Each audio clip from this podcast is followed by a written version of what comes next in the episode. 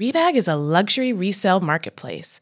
They have a curated collection of investment worthy bags, watches, and fine jewelry. Each piece is carefully vetted and verified by experts. You can buy and sell finds from the world's top brands, including Hermes, Chanel, and Cartier. Head to Rebag.com to get 10% off your first purchase with code REBAG10. That's Rebag.com to get 10% off your first purchase with code REBAG10.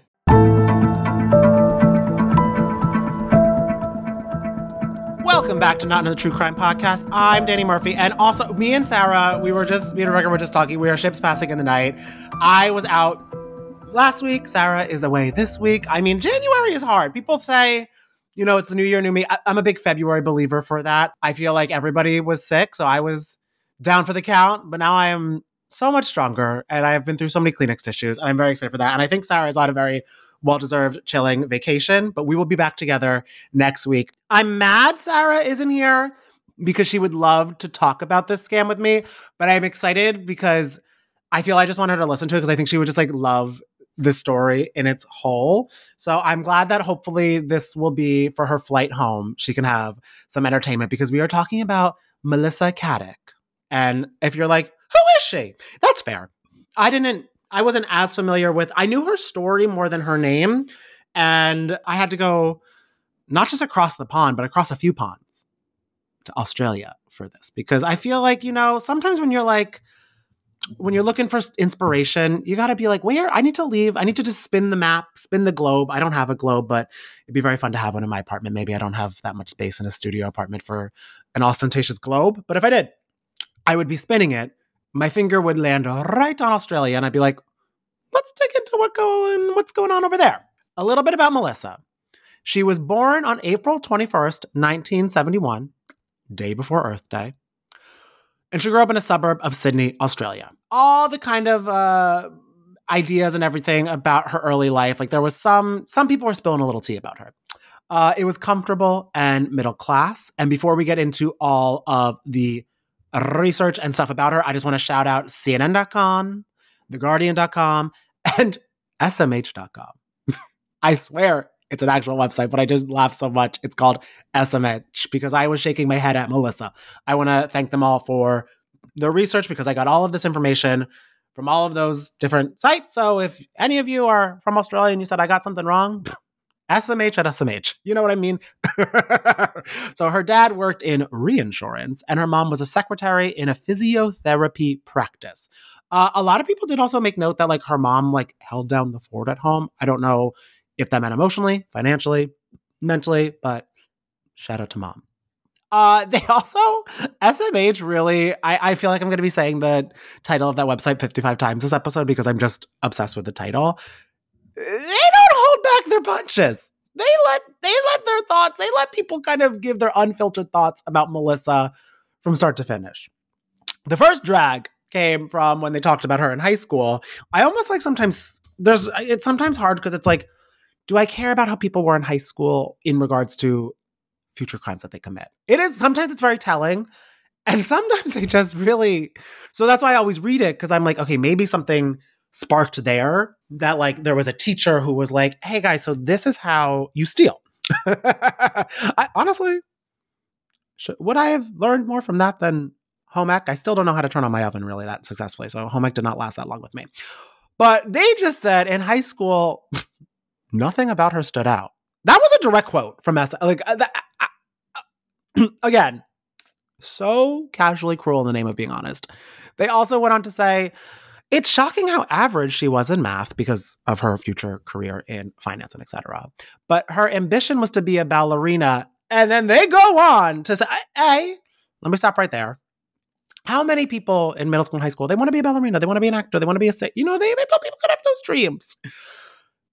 they said not just that she was delusional, uh, they said that her body type did not correlate with her dreams because she was short and stocky.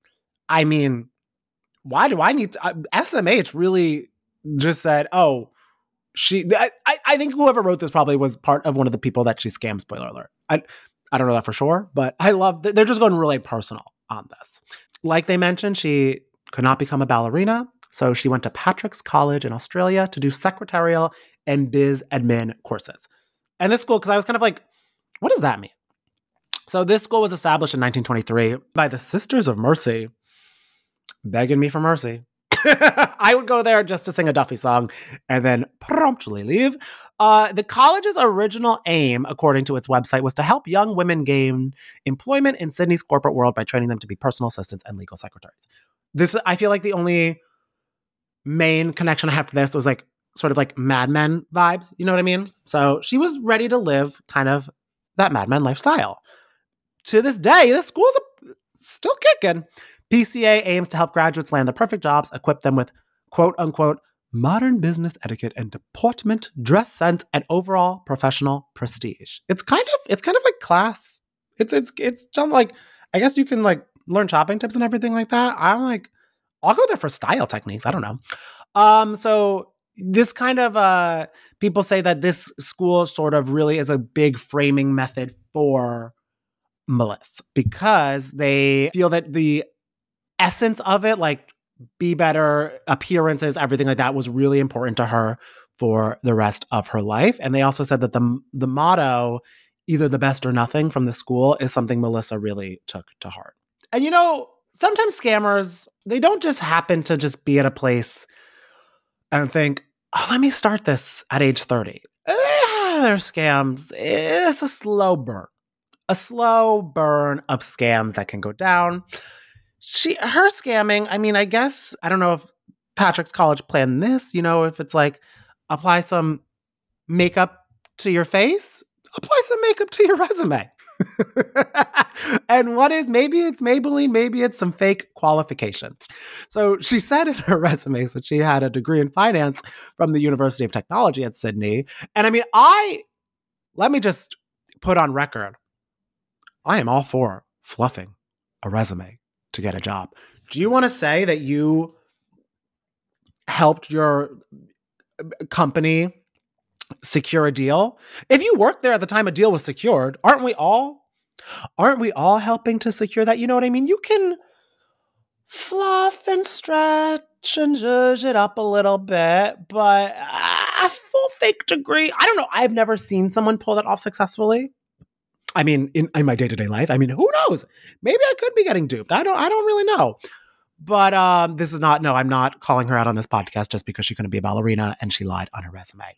Another thing to note before we get into all the things that she did, she is kind of once bitten and twice shy because I don't know if this was her inspiration for more revenge.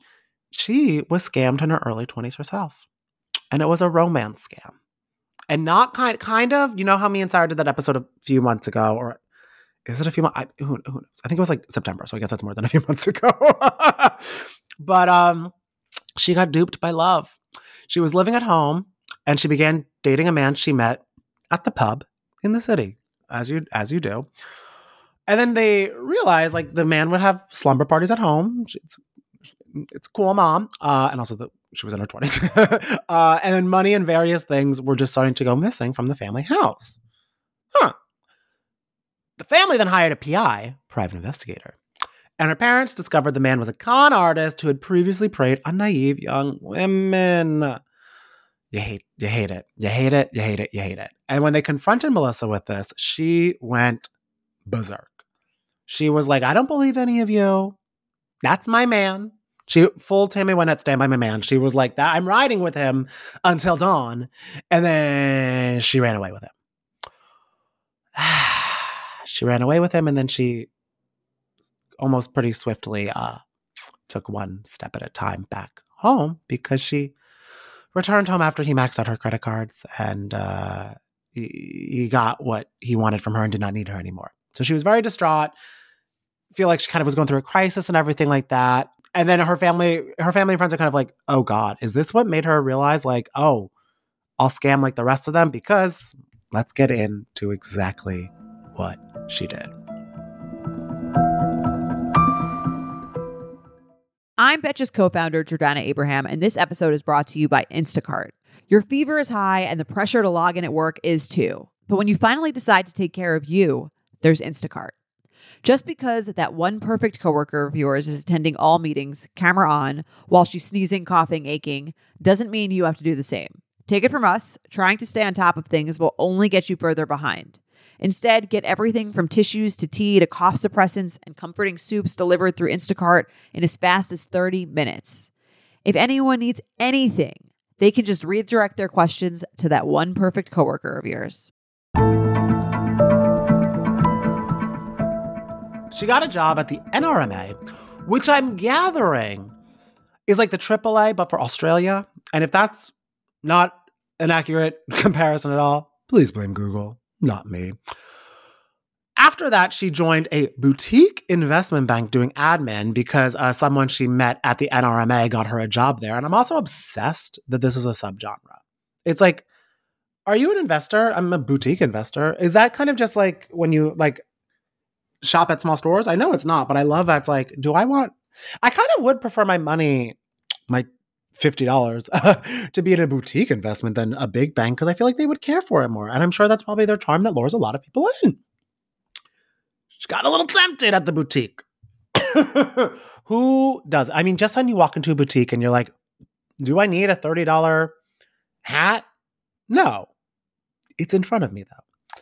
A hat did not tempt her though. So only after six months of being at this boutique, she was hired in 1998 for some uh, framing. Six months after that, they found out she stole $2,000 from the company by forging her boss's signatures on four checks. Someone from the firm's interstate head office queried a discrepancy showing up between invoices and payments. I kind of love anywhere but America. It's like, I had a query about the discrepancy showing up. I'm like, oh my God, that's how it's serious. It's not like, hey, where's the money? when copies of the checks for the suspicious payments were located at a National Australian Bank branch in Pitt Street, it became clear that Caddick had been forging these checks. Because she was 27 at the time, people said she kind of was just looking like blink, blink, what? and this is actually, uh, Australians are so nice. And I think they were wanted to avoid embarrassment. They were like, we can escalate this to the police or you can pack your things and go. Clearly, we all know what door she walked out of. Um, so she said, I, yeah, thanks. Um, please don't telephone the policia. I will just be on my merry way. It's also, they said that it's kind of like important to note that because this kind of ties in with what she does next and what she was doing before about dressing sharp and everything like that. She always dressed well. So that I would take that. I also want to add that in because she was getting dragged left and right in high school by SMH.com that she was too short and stocky to be a ballerina. Well, now she's dressing impeccably. And then so she just packed all of her stuff into a designer handbag and pieced out, which I kind of love as a mic drop moment. Not loving that she did this, but mic drop. Her boss was also kind of like shocked she didn't even ask or like offer to repay it. To me, I'm like, why would that shock you? She was just stealing from you, and now you're like, you would think she would. Did you think her heart would grow three sizes like the Grinch? No. How do you think she bought the handbag? You think she still has the two thousand dollars? Yeah, this is 1998. Handbags were cheaper. Not that much though. Almost immediately afterwards, she got a job as a financial advisor. Huh? At Wise Financial Services. Not so wise to hire her, uh, which was a subsidiary of ING, a global banking giant. This is also such a moment of if they did press charges and get the police involved, this would be on her like record. So I don't think Wise Financial Services would be like, let's take a chance on the girl who just stole two thousand dollars from her company six months after being there. but because they was all under the table, they were none the wiser. also around that time, again, SMH really is keeping. I think SMH was a subsidiary of Jenny Craig before Jenny Craig went out of business because they also said around this time she started losing weight and getting fit. This reminded me of that Drake lyric, like you started dressing up and going out more or whatever. Why Drake lyrics come to my head? Because I'm a millennial and that's what people make Instagram captions a lot when Instagram captions were still a thing. Uh, so this she comes into her place here because her personal trainer, hence the getting fit, introduced her to another one of his clients who was a well regarded financial advisor who was looking to train someone up as an office manager at this company. So, word to the wise if you're looking for a job, I guess you have to go to a personal trainer. That's a hard commitment. He recalled that Melissa was super bubbly and super efficient. After a couple of years, she did her uh, requisite training uh, to move into financial planning. She did brilliant work, and the clients loved her. So she got maybe she was like she learned her lesson. She worked her way up from you know being the office manager to financial planner. And in 2002, she borrowed $750,000 to buy a 25% stake in the business, which again was owned by this huge giant company, ING. So she really was doing the thing. You know, I mean, good for her. Could she have stopped there? I mean, of course she could have, but then she would not be having an episode of Not Another True Crime podcast about her. So, as the kids say, she was getting the bag. You know, she was securing it. She was throwing rich, fit, money. In 2003, she was even featured on the cover of a trade magazine, Independent Financial Advisor. I haven't picked up a copy of that, but maybe I will now. I also wonder if her old boss saw that and was like, huh? or like was like, should I reach out to Wisen? No, I'm just gonna let it be. He's the, the old boss is focused on keeping his side of the street clean, which I do respect at a certain time. He also maybe did not even see this.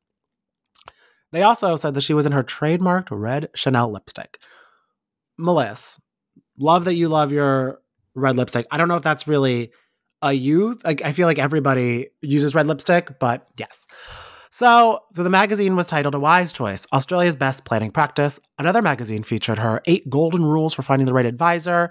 So she really was kind of everywhere and like heralded as like this financial genius. She she went on to say, like any profession, financial planning has unscrupulous operators, she warned in 2004.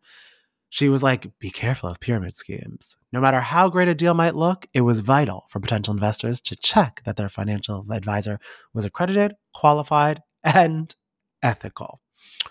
Pause for just the laughs that you will be laughing when you know just how the story ends. Accredited, qualified, and ethical. Hmm. Quick spoiler alert the next time she was featured on that magazine, about 17 years later, it was for a catastrophic breach of her own advice. Melissa Caddick, the sole director of wealth management business, uh, has been barred from removing assets held in Australia and from leaving the country as ASIC investigates concerns that she was providing financial services without an AFSL, Australian Financial Service License. Uh, had she used other companies' AFSLs without authorizations and had misappropriated investor funds. So she kind of just was like, I, I, she, she, maybe she was like, guys, I warned you. I, I, double check. Did you double check with me? You know, maybe she was just saying with that. So how did we get to her double feature? At Wise Financial, it was uh, Melissa's failure to grasp the importance of compliance and ethics. Huh. You don't say. And that would be her undoing at this company. So she wanted to be able to recommend property and shares in which her clients could invest, but due to strict compliance rules and concerns that professional in uh, insurance would be voided if bad advice was given about shares or property plays, financial advisors could only recommend manage investment funds to clients. So she kind of wanted to be like, do that under the tabley stuff of like, okay, you could put it in this fund or buy this or like she kind of wanted to like play a full 360 game, which is not allowed. Again, I don't have financial funds, so I don't really know any of the details of this, but that is not allowed. So any rich person listening, be careful. uh, so she lost the insuring battle to be allowed to recommend shares to her clients, leaving the company in December 2004 uh, because she was just over it and she was like, I'm done with the industry.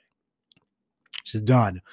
She signed a five year non compete clause and got her 750K back and left the firm in its entirety. She started uh, fibbing a little bit, saying that she departed there with an $86 million deal for devising a program to manage uh, superannuation funds and selling it to major financial institutions. So she was like, now I'm just rich, rich. So I'll just maybe do financial advice to my friends out of the goodness of my heart to help people, to help you. And this is where I want to warn if a rich person who isn't Dolly Parton says they want to help you, sleep with two eyes open. That's all I have to feel. That's all, that's my feeling on it. Another lie, she said that she got a massive payout because of a sexual harassment suit. Also not true. Kind of interesting that she was just lying to multiple people about the same stuff. Like I, am like, you, you could have I don't know why she just didn't stick with the one. I'm like 86 million, um, you know, who knows, whatever. So she's on the road again because she's no longer working there. She also, just as an aside, had a crazy divorce where like she also lied to a lot of people. We don't have to get into. I'm not SMH.com. I'm not trying to drag her personal life through all of the mud, but she had a kid, got divorced. She told everybody that her husband had this job in London, so he had to work there. He's like, What are you talking about? She's like, He's never home. He's like, I'm trying to commute back and forth. Uh, she like kept on being like, I'm just gonna watch all of our accounts too. Took a lot of money from him, took a house, as Seinfeld would say, yada yada yada. And now she's on the market for some more money moves. the first client that, well, friend turned client turned victim, Joanna, her friend. Joanna just sounds like such a trusting name, too. Her pitch to Joanna, and this is the pitch that she said to a lot of people, was since I'm already making money and buying and selling my own shares, that's no, oh, it's no problem if you want me to do that for you too. I, I really don't mind. It's just an extra button. Why don't you just hand over everything to, to me to manage?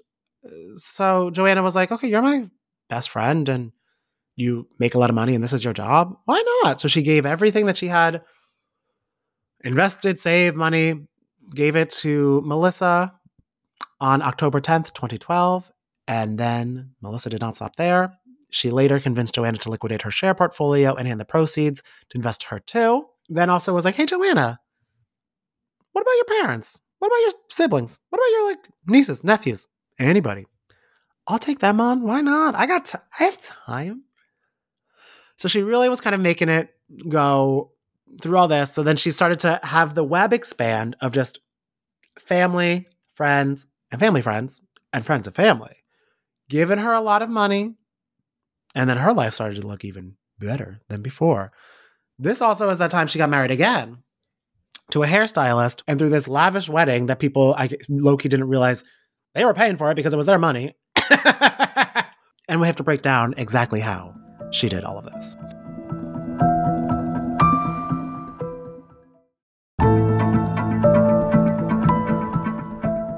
She made herself appear more exclusive by telling potential investors that her books were full. Melissa's like, I'm so busy, but let me check back in a month. And then she'd call and say, okay, you're in luck. I have like one, I can take on one client. You're in or you're out. So people immediately jump at the chance. They were sent a seven page financial service guide for Maliver, her company, in which she promised to maximize clients' outcomes while working within the law. If you have to tell me you're working within the law, I feel like my red flags would raise because I'm like, as opposed to, you know what I mean?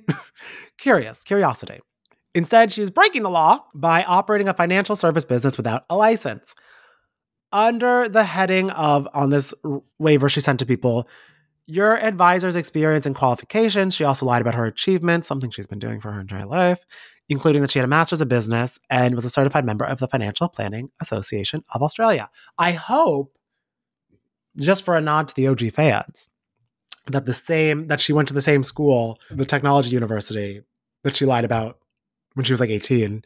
I hope it's the same school she's lying about now because I have some have some pride in your alma mater, faux alma mater. You know what I mean? Once accepted, investors deposited money into the Commonwealth bank account. And for each new client, she then created a bogus CommSec share trading account. These fake numbers featured six digit numbers where the genuine CommSec account numbers have eight. Again, I feel like that's something, if someone told me, like, oh, this is your account number, I'm not counting the numbers of my account number. You know what I mean? Not only did she forge her client's signatures when required, but when a justice of the peace was needed to witness that other signatures were genuine, she also forged the signature of her father in law, Rodo Koletti, a justice of the peace. So she's getting everybody involved in her mess. So this was all about like 2012 or so, 2013, 2014. Business was booming for Melissa. So her brother, Adam, has a lot of university friends, and one of them was a doctor. And she got into doctor money. She got a group of surgeons in Perth to join her money moves. In April, despite her actual net worth being only $600,000, what, what a poor lady, $600,000. She passed off her investors' money as her own and was able to obtain a $4 million loan from the National Australia Bank to help purchase the house of her dreams. Because her company hadn't been established for long, her brother had to help her get financed, and he was listed as owning 1% of the house. So now he's in the paper of this messy house that she can't even really own or afford. Well, she can afford, but not in above the law's ways.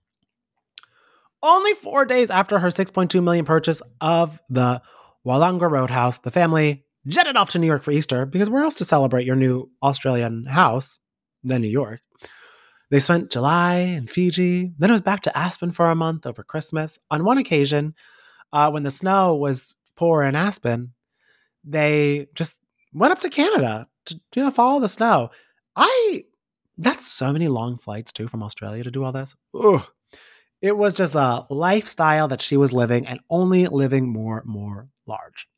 So on top of the extravagant holidays, where she took PJs and limos, she had Chanel, Dior, Valentino, Louis Vuitton. One time she even spent over $54,000 at a shoe store. Just shoes? You know what I mean? At some point, I feel you're buying some boring flats. I'm not saying if you only wear flats, flats can be cute and chic, but you're not going to spend $5,000 on them. You know what I mean? What are we doing here? More than $200,000 was spent on jewelry, and in 2016, she used investor funds to buy her husband a like almost $400,000 Audi. From Audi to audits. so between October 2012, 2012, it's been a year. it's been a year. It is just barely February. but between October 2012 and November 2020, it was believed she misappropriated a $30 million in funds from clients who are primarily friends and family. Where is the love, as the Black Eyed Peas once sang? Come on. As clients invested money, she, you know, fabricated these portfolio statements and created fake account numbers to show her investors when returned that they'd achieved, making them falsely believe, oh, wait, we're thriving in it. They were like, oh, this is this is amazing. What could go wrong? Well, let me tell you what could go wrong. So in 2016, one of the Perth surgeons was going through a bitter divorce. Where's SMH's story on that? Because I'm curious. And asked Melissa about making alternative arrangements for the trustees of his self managed super fund, which, you know, divorce is messy, divorce is money. You want to keep everything in check. So she was kind of like, oh shit, I know how money moves and how to make money moves when money moves. She was like, this ex wife would probably be trying to hire a forensic accountant to look at everything. And so she immediately liquidated all of his assets without consulting him and returned his funds. That's, you're like, suspicious because, like, what? She's like, you just take it. Yeah, just take it. Best of luck on Hinge. and then in September 2019, this is where she got messy because she was doing friends and family, but now she, when she got into the pot of just like doctors who don't know her, yeah, they're going to check on some stuff. So in September 2019, another surgeon in Perth and his wife were about to invest with Melissa.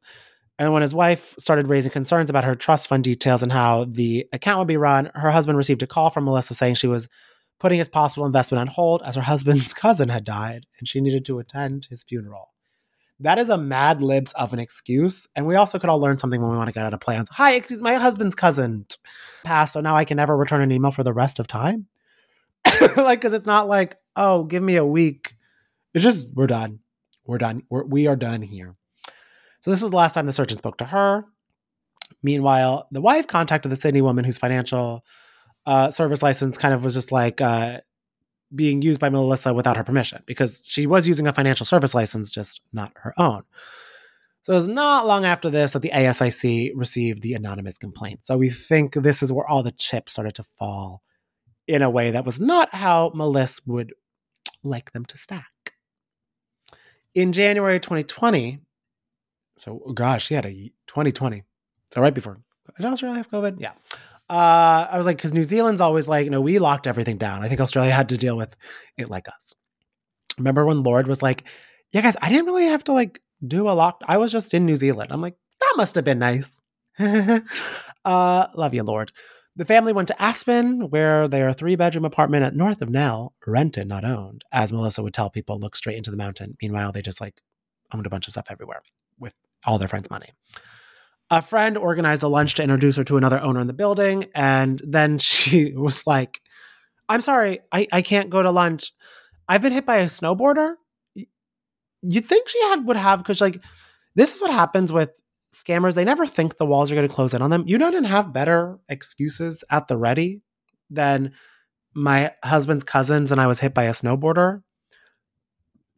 But okay, so Melissa was getting very suspicious, very anxious, everything like that. This also is where Melissa met a woman who was like, "Oh, I might want to invest with you." So Melissa initially was like, "Sorry, my books were full," but then she, she did her classic move. "Oh, I have a spot." The first investment of 1 million had made such a handsome return that by April she'd invested a total of 2.5 million. And then in August 2020, this woman struck up a conversation with a fellow patient like, "Hey, I'm making bank." And this woman was like, I'm a financial advisor. And the other patient was like, You shouldn't be doing stuff with Melissa. Uh, her license is fraud, and the ASIC has been notified. Uh oh, that's the perk of getting your teeth cleaned. Sometimes you can get your banks cleaned too. That same day, the investor called Melissa, was like, Hi, I want my money back because I found a house to buy. Good save. At 6:22 a.m. the following day, Melissa emailed her telling her she would make more money investing in shares than in property. Funny how her tune changed from when she was at Wise Financial. Uh, but my mid-morning, Melissa was like, you know, just, just, just, just take it. The uh, investor was like, I can talk to my someone else in the business. Uh, you know what I mean? I, I could do something like that. And Melissa was like, nope, have it, have it, have it. She got her full $2.5 million back, but also her fake returns of 300000 So everyone, she's the one person who made a profit off Melissa. So good for her. I, I, yeah, she got she got clean teeth and 300 extra K. So the walls are officially closed in. The first, so just like a little bit about how all of this was falling down after the tip off from the ASIC. Everyone, they were kind of like, Melissa knows it's illegal to operate without the license. That just requires $22,000 fine and two years jail. She lacked the requisite qualifications to apply for one herself. So then she used her former friends. The friend said no, but Melissa was like, no, did you say no or nar? Oh, did you say yeah? Oh, okay, got it, got it, got it, got it. Me just use it. So the friend didn't know at all that this was happening and continued working. And then uh, when Melissa referred clients to her friend for insurance, broking services, and then Melissa also used her own life insurance was done through this person, everything like that. So the web, I think Melissa had a losing game from the start because you were using your friend's license while also kind of referring your friend, but also trying to pocket all the money. Was not going well. So then in June 3rd, 2020, another complaint arose. And that's when they were like, okay, they more they know everything was closing in on her. They thought she might get wind of what was going on, so they made a preemptive strike. So November 10th, 2020, they made an urgent application to the federal court to freeze her assets and seize her passport. Application was granted, kind of obviously, and the following day, the Australian Federal Police raided Caddick's home in Dover Heights and in the 12 months since the initial unheated tip off, she pocketed $7.8 million, not to count for the decade before that. So that was November 10th. November 11th, the federal police had shocked her, her husband, and her 14 year old son when they arrived at her home with all their search warrants. Over the next 13 hours, she watched as an endless parade of her previous clothes, handbags, shoes, and jewelry were taken away, despite the tumultuous events. When Joanna texted her, like, hey, you want to get lunch? Melissa was like, great, kissy face, kissy face the, the insanity. At 5:30 the next morning, Melissa's son heard the front door close. She'd left in her hun- running gear with no phone, no nothing, and her husband told the police, "I don't know where she went," and she was never seen alive again. So now we're getting suspicious. So on February 21st, 2021, a shoe containing a decomposed human foot was discovered washed up on Bournda Beach on the southern coast of New South Wales. Bournda Beach. I kind of want to go. That sounds nice. Just south of like the area that was like 310 miles from where Melissa was last seen. The shoe matched her size and fit the description of the footwear she was seen wearing during the raid of her home in November 11, 2020. DNA testing, samples gathered from her toothbrush, as well as family members confirmed that the foot did belong to Melissa. So, this is where a lot of theories are now starting. I mean, of course, you hear something like that, everybody is sort of running, oh, running the gamut of everything. A criminal investigator said this doesn't mean she's dead because you can live without your foot. another detective said she might have done this to throw everybody off her tail. Her husband was like, maybe she was set up, you guys. Oh, poor sweet hairstylist. And some say, like, again, this was just like a decoy, like, you know, to get people, you know, not not trying to find her anymore. But in February 2023, an inquest was told that the police concluded that she probably did die after jumping from the cliffs at Rodney Reserve, uh, about 1,600 feet from her home. In May 2023, the deputy state coroner declared her deceased with no cause of death. And of course, the ASIC dropped all 38 criminal charges against her then. What I'm wondering is if, because you remember that life insurance guy in London who faked dying on the canoe and then was found living like the attic with his wife? I, I don't I, I think we know. I, I think, I, I don't think she's hiding somewhere footless, but a lot of people still have that theory going strong. But just to summate what went down with her. So between 2012 and 2020, she convinced more than 60 people to entrust a combined $30 million of their savings to her sham wealth management business, Maliver, none of which she was actually investing on their behalf. Of the 30 million, only about 7 million was returned to clients, leaving like 23 million unaccounted for. Most, if not all, of her victims were her family and friends, many of whom lost their entire life savings. She even cheated her parents, Barb and Ted, her older brother Adam, aunts, uncles, cousins. She ripped off her friends she had from childhood. E- everything done. And her family is saying, like, we, her family's kind of in the boat. Like, if she is alive, we're not mad. We just want to talk. But everyone is kind of just like, damn, duped with really no way to get returns. So, I mean, that is the story of maybe this is, this is a lesson that ballet should let more people in because if she just got to become a ballerina, none of this would have happened. But alas, people are $24 million out, and there's a lot of theories about what went down with Melissa still going on to this day. Let me know if you have any theories or if you've heard of this or if you, anybody from Australia was like, yeah, I got scammed always let us know in the Facebook group, Not Another True Crime Group. You could follow the podcast at Not Another True Crime on Instagram. You can follow me on Sarah on Instagram. I'm at Cashmere Danny, Cashmere with a K. And Sarah is, of course, Sarah Lamim. And we will be back together next week. Ugh, reunited, and it will feel so good.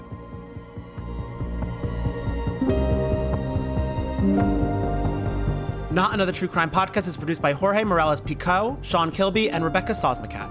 Editing by Jorge Morales Pico. Social media by Sarah Levine. Be sure to follow at Not Another True Crime on Instagram, Twitter, and Facebook, and send all of your emails to natc at betches.com.